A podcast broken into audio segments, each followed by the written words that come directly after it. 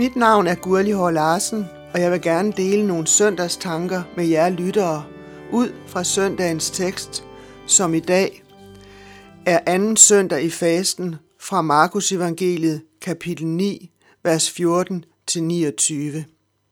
Vi skal nu lytte til sangen Dristigt nu mit bange hjerte. thank you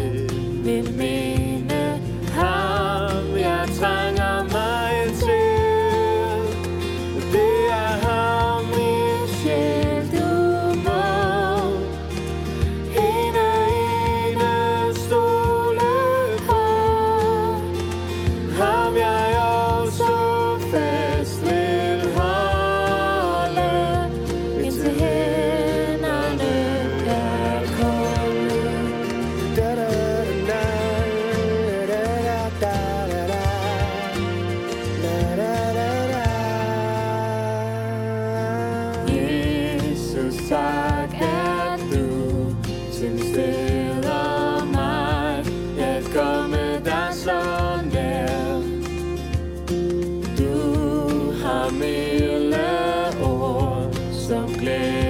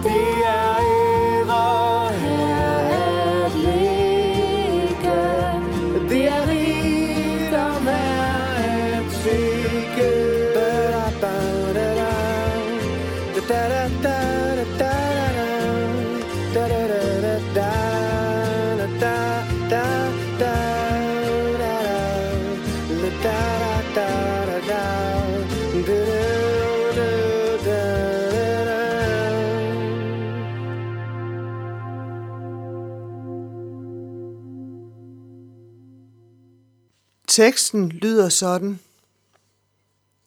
Da Jesus og Peter og Jakob og Johannes kom ned til disciplene, så de en stor skare omkring dem og nogle skriftkloge, som diskuterede med dem. Hele skaren blev grebet af ærefrygt, straks de fik øje på Jesus, og løb hen for at hilse på ham. Han spurgte dem, hvad er det, I diskuterer med dem? Og en fra skaren svarede ham, Mester, jeg har bragt min søn til dig. Han er besat af en ond ånd, som gør ham stum. Hvor som helst den overvælder ham, kaster den ham til jorden, og han froder og skærer tænder og bliver helt stiv. Jeg sagde til dine disciple, at de skulle drive den ud, men det kunne de ikke. Der udbrød Jesus, du vantro slægt, hvor længe skal jeg være hos jer? Hvor længe skal jeg holde jer ud? Kom herhen med ham. Så bragte de ham hen til Jesus. Men da ånden så ham, rev og sled den straks i drengen, så han faldt om på jorden og lå og frode og vred sig. Jesus spurgte hans far, hvor længe han haft det sådan. Han svarede, fra han var barn. Og den har mange gange kastet ham både i ild og i vand, for at gøre det af med ham. Men hvis du kan gøre noget, så forbarm dig over os og hjælp os. Jesus sagde til ham, hvis du kan, alt er muligt for den, der tror. Straks råbte drengens far, jeg tror, hjælp min vantro. Da Jesus så, at den skare stimlede sammen, truede han af den onde, urene ånd og sagde til den, du stumme og døve ånd, jeg befaler dig, far ud af ham og far aldrig mere ind i ham. Da skreg den og rev og sled i ham og for ud, og han blev som død, så alle sagde, han er død.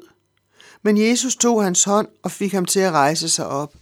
Da Jesus var kommet inden døre og var alene med sine disciple, spurgte de ham, Hvorfor kunne vi ikke drive den ud? Han svarede dem, den slags kan kun drives ud ved bøn. Jeg kender også til tvivlen. For nylig hørte jeg en prædiken af en præst om netop denne tekst og dette emne at tvivle. Her vil jeg dele nogle refleksioner ud fra den prædiken, jeg var glad for at høre. Den desperate far til den meget syge og dæmonbesatte søn tror og tvivler på samme tid. Det er så normalt. Det afgørende er ikke, om vi tvivler, men hvad vi gør med tvivlen. For tvivlen os længere væk eller tættere på Jesus. De skriftkloge, som ganske kort nævnes i teksten, lader tvivlen drive dem længere væk fra Jesus, og denne tvivl udvikles hos dem til fjendskab. Den fjendskab, der slog Jesus ihjel på korset. Over for de skriftkloge har vi faderen. Han er blevet skuffet af disciplene, der ikke kunne hjælpe. Men i sin desperation og tvivl opsøger han Jesus. Ja, tvivlen driver ham til Jesus. Hjælp min vantro.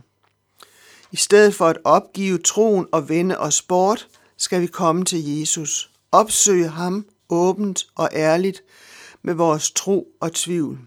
Jesus siger i Matthæus kapitel 11, vers 28, Kom til mig, alle I, som slider jer trætte og bærer tunge byrder, og jeg vil give jer hvile.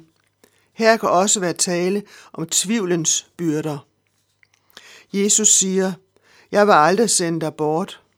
Altså er der tvivlens bevægelser hen til eller væk fra Kristus. Og den, som kommer til Jesus, som han, hun er og føler, vil han aldrig støde bort. Troen er ikke et system, der udelukker al tvivl. Nej, troen er først og fremmest en relation til Kristus Jesus. Jesus kom til det uperfekte, tvivlende og fortabte. Han favner alle, der vil favnes af ham. Tænk på den fortabte søn, der vender hjem til faderen, der står med de udbredte arme. Hvordan kan vi så komme til Jesus med vores tvivl?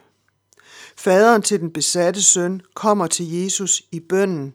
Hvis du kan gøre noget, så forbarm dig over os og hjælp os. Bønnen er den første og vigtigste vej til Jesus.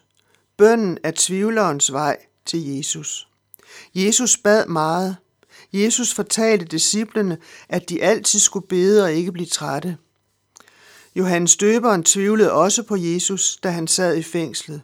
Han sendte bud til Jesus, og Jesus svarede ham med ord fra skriften, det gamle testamente.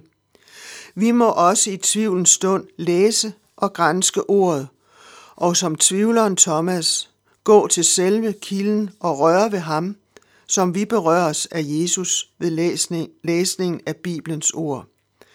I tvivlen må vi søge hjælp hos hinanden, tale med mennesker, for eksempel venner fra menigheden, som vi har tillid til, læse gode og byggelige bøger, der taler om problematikken tvivl, tro, og som er med til at afklare de mange spørgsmål. Da Jesus forlod denne verden og for til himmels, står der om disciplene, at nogen af dem tvivlede. Trods det, at de havde vandret med Jesus i tre år og mødt ham som den opstandende. Alligevel udsendte Jesus dem alle til at gå ud og gøre alle folk til hans disciple. Så kast dig ud i livet med Jesus. Del livet med Kristus med andre. Vi tror ikke på troen, vi tror på Jesus. Jeg så på troen, og troen svandt. Jeg så på Jesus, og troen vandt. Vi skal nu lytte til sangen Du klager så ofte, jeg kan ikke tro.